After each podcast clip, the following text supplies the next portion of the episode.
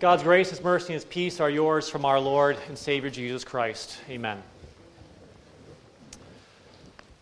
If you could just get him to fail at his plan, then the possibilities would be infinite for the devil. This week, we, we begin week two of our series of scandal. Last week, we heard of the plot that the devil had, who who he really acted like a friend to Jesus, offering Jesus something. But today we get to hear about a plan, a plan that when you see it, you smell something wrong with it, you see it's scandalous, there's something not right with it. But as you see this plan unfold, you actually see God's vibrant mercy and His grace. And here's the plan. We read again from Luke chapter 13. At that time, some Pharisees came to Jesus and said to him, Leave this place and go somewhere else. Herod wants to kill you. He replied, Go tell that fox, I will drive out demons and heal people today, tomorrow, and the third day I will reach my goal. In any case, I must keep going today and tomorrow and the next day, for surely no prophet can die outside of Jerusalem. O Jerusalem, Jerusalem, you who kill the prophets and stone those sent to you, how often I have longed to gather your children together, as a hen gathers her chicks under her wings. But you are not willing. Look, your house is left desolate to you. I tell you, you will not see me again until you say, Blessed is he who comes in the name of the Lord.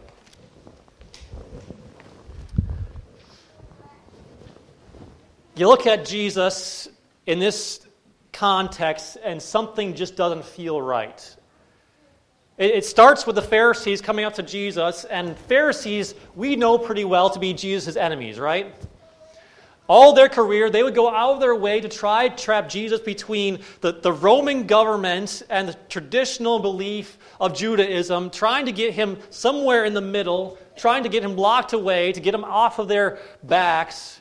They would always look to try to trap Jesus with some sort of conundrum. They didn't like him. They were enemies, and yet here the Pharisees step up to Jesus and they actually, it seems as if they offer an olive branch of peace to Jesus and they say to him, You better keep moving along, Jesus, because Herod wants to kill you. Something doesn't feel right. It doesn't feel right because you know the Pharisees and their actions, and you can tell Jesus and his response to what the Pharisees were offering Jesus this, this olive branch of peace that he knew exactly what was going on. He was getting too close. Because Jesus had this destructive nature about him, it seemed whenever he walked close to anything that Satan was doing or the world was doing, the world would want to push him farther and farther away, and it tried. Last week, we heard Satan whisper wonderful promises to Jesus in the desert. He said, Make these stones into bread and bring yourself comfort.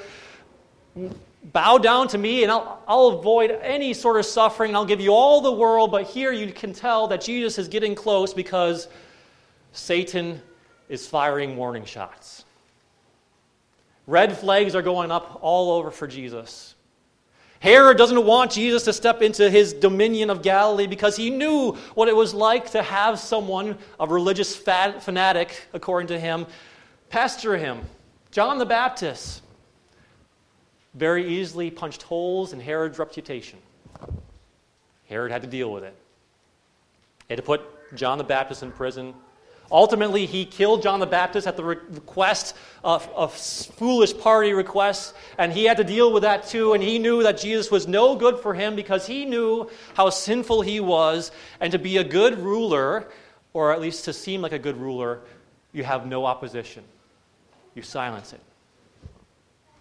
And so there, Herod, crafty as he was, using these Pharisees as emissaries. Move along, Jesus. Go to the next area in your ministry and don't bother me.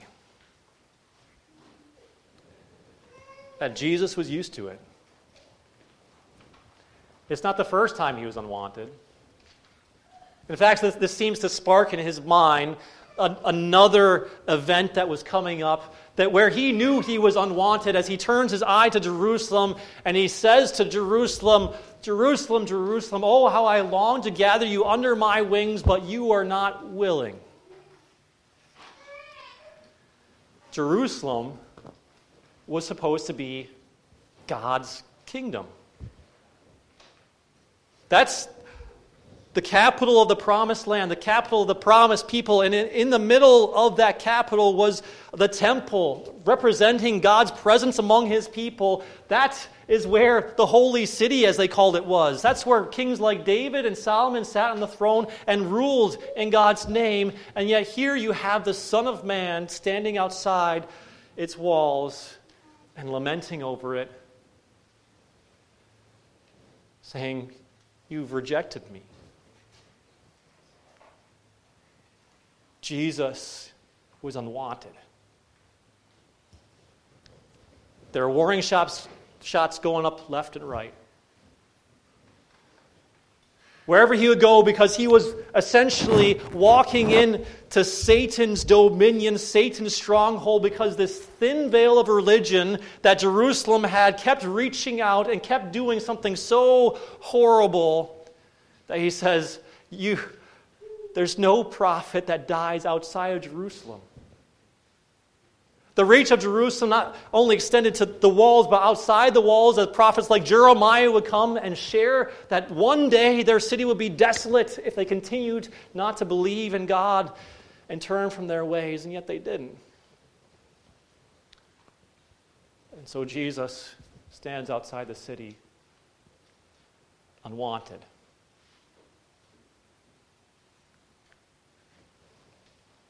But that doesn't deter him. You see, God never stops working for us. These warnings that Jesus was giving were to push him off his path, to avoid him from going to the place that he needs to go to. And you realize when you look at Jesus, he is this, this prophet that he's essentially talking about. He's saying the prophets, they all die in Jerusalem, and that essentially was his final destination as he slowly journeyed around Galilee and eventually went to Jerusalem, and there he would find his death. He had sin and death cornered, and when you have an enemy cornered, they're going to fight their hearts out, and they did, and they killed the Son of Man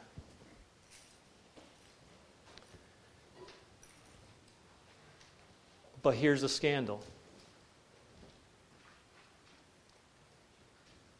Jer- Jerusalem, Jesus already knew to be Satan's dominion.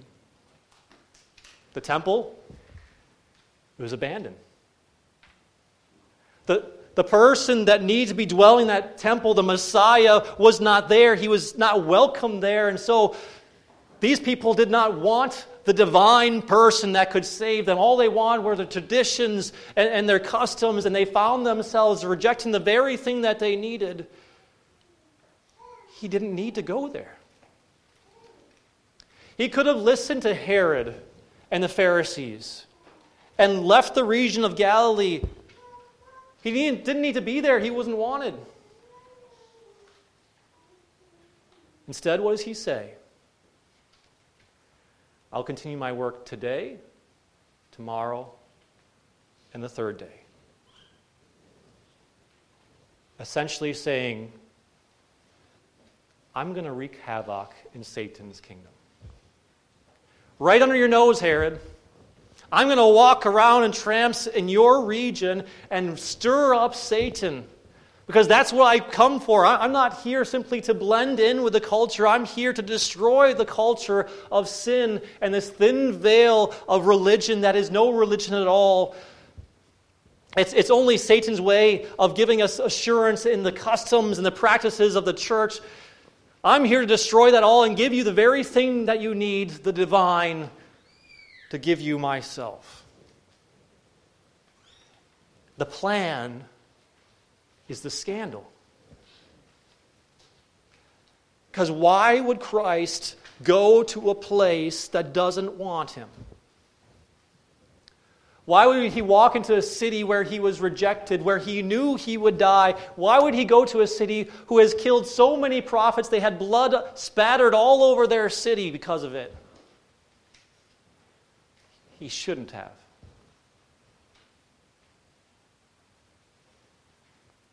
It just feels wrong that one more innocent prophet would go to die.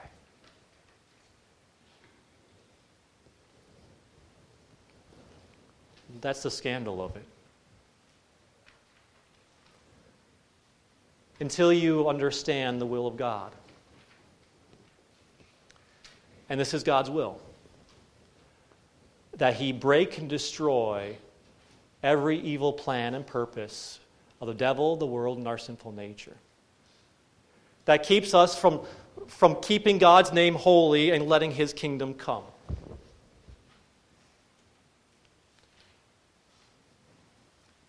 God could have brought his kingdom and wiped out Jerusalem and started over. But he was so much more concerned with the hearts and the souls in Galilee and Jerusalem that he was willing to go to a place that he wasn't welcome. He was willing to back Satan into the corner, to back death into the corner, and have him, them flail at him everything that they could, and they did a very good job of it. Satan wasn't bluffing, and Satan's very good at that, throwing us off our course, throwing us away from what's good by, by putting warnings and obstacles in our way, telling us, you're going to get punished for doing good. And Jesus said, I'm going to go all the way, and I'm going to be that prophet that dies in Jerusalem. Except this prophet is not only man, but also true God and divine. So as I march into Jerusalem, I will come out the other end alive. I will rise from death after Satan has thrown everything at me, and I will bring my kingdom not just to this world, but I bring my kingdom to you. And that's why today I will do my work, tomorrow I will do my work, and I will complete it on the third day.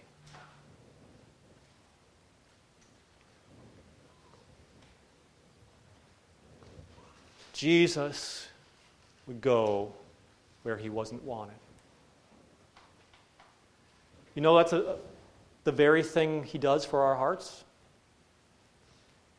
He goes where he's not wanted. We, we love our sinful desires times.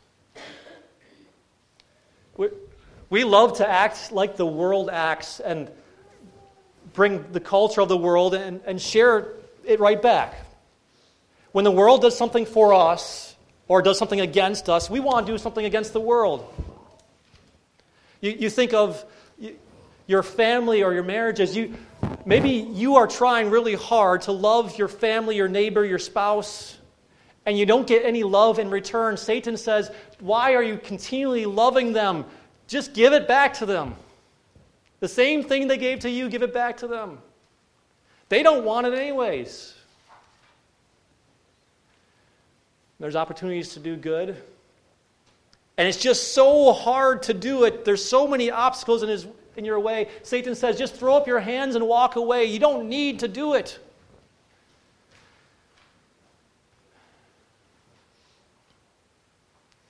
And yet, here we see our Savior doing the very thing that we can't. Coming into sinful hearts like ours.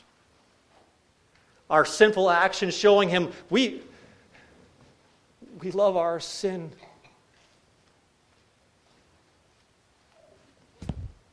The passion story that's an example of this is Judas. This time he's in the garden. And with him is a, a, a, troop of soldiers, and he comes up to Jesus and he gives Jesus a kiss. Something that you give someone that you know very well and have confidence. But that was only thinly veiled religion a thinly veiled act of friendship because right behind Judas you can see the soldiers ready to take Jesus. Jesus says, You betrayed me with a kiss. And he could have had his disciples pull out their swords, and yet when one did, he said, Put that away. He could have had his angels come and destroy everyone there and walk away, but he didn't. Because he had to go to Jerusalem to die so that he could bring the kingdom of God to our hearts.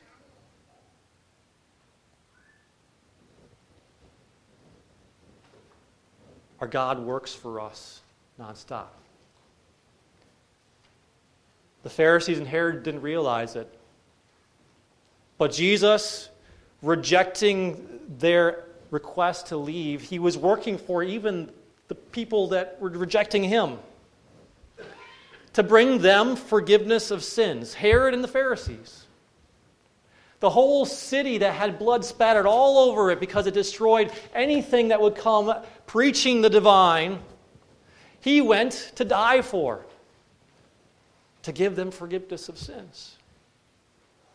To show his lavish love even when there was no love given to him. To bring us the kingdom to our hearts.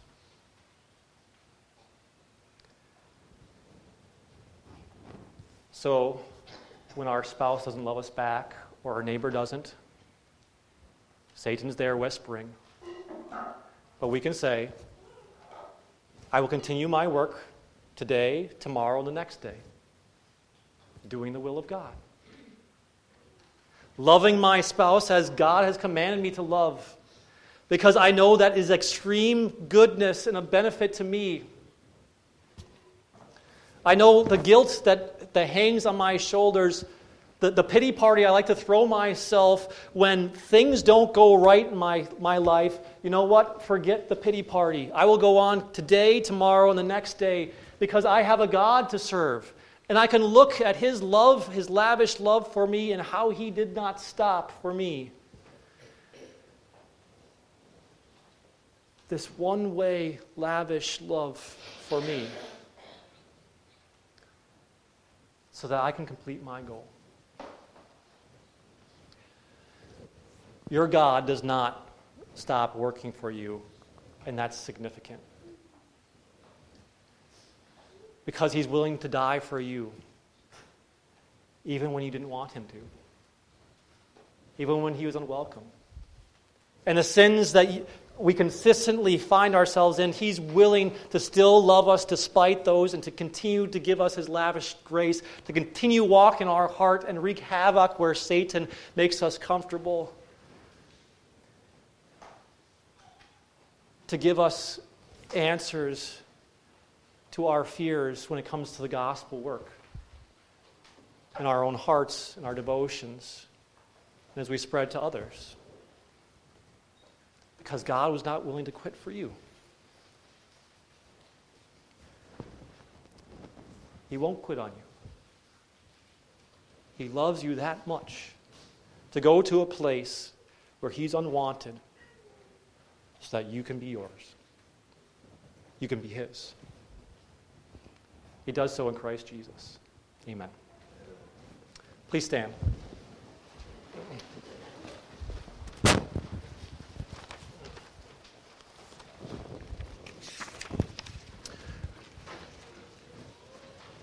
We, will, we continue by confessing our faith with the words of the Nicene Creed, printed for you on the bottom of page 5 in your bulletin. we confess. We believe in one fa- Father, the Almighty, maker of heaven and earth, of all that is seen and unseen. We believe in one Lord, Jesus Christ, the only Son of God, eternally begotten of the Father, God from God, light from light, true God from true God, begotten, not made, of one being with the Father. Through him all things were made. For us and for our salvation, he came down from heaven, was incarnate of the Holy Spirit and the Virgin Mary, and became fully human. For our sake, he was crucified under Pontius Pilate. He suffered death and was buried. On the third day, he rose again in accordance with the Scriptures. He ascended and is seated at the right hand of the Father. He will come again in glory to judge the living and the dead, and his kingdom will have no end. We believe in the Holy Spirit, the Lord, the giver of life, who proceeds from the Father and the Son, who in unity with the Father and the Son is worshiped and glorified, who has spoken through the prophets. We believe in one holy Christian apostolic church. We acknowledge one baptism for the forgiveness of sins. We look for the resurrection of the dead the life of the world.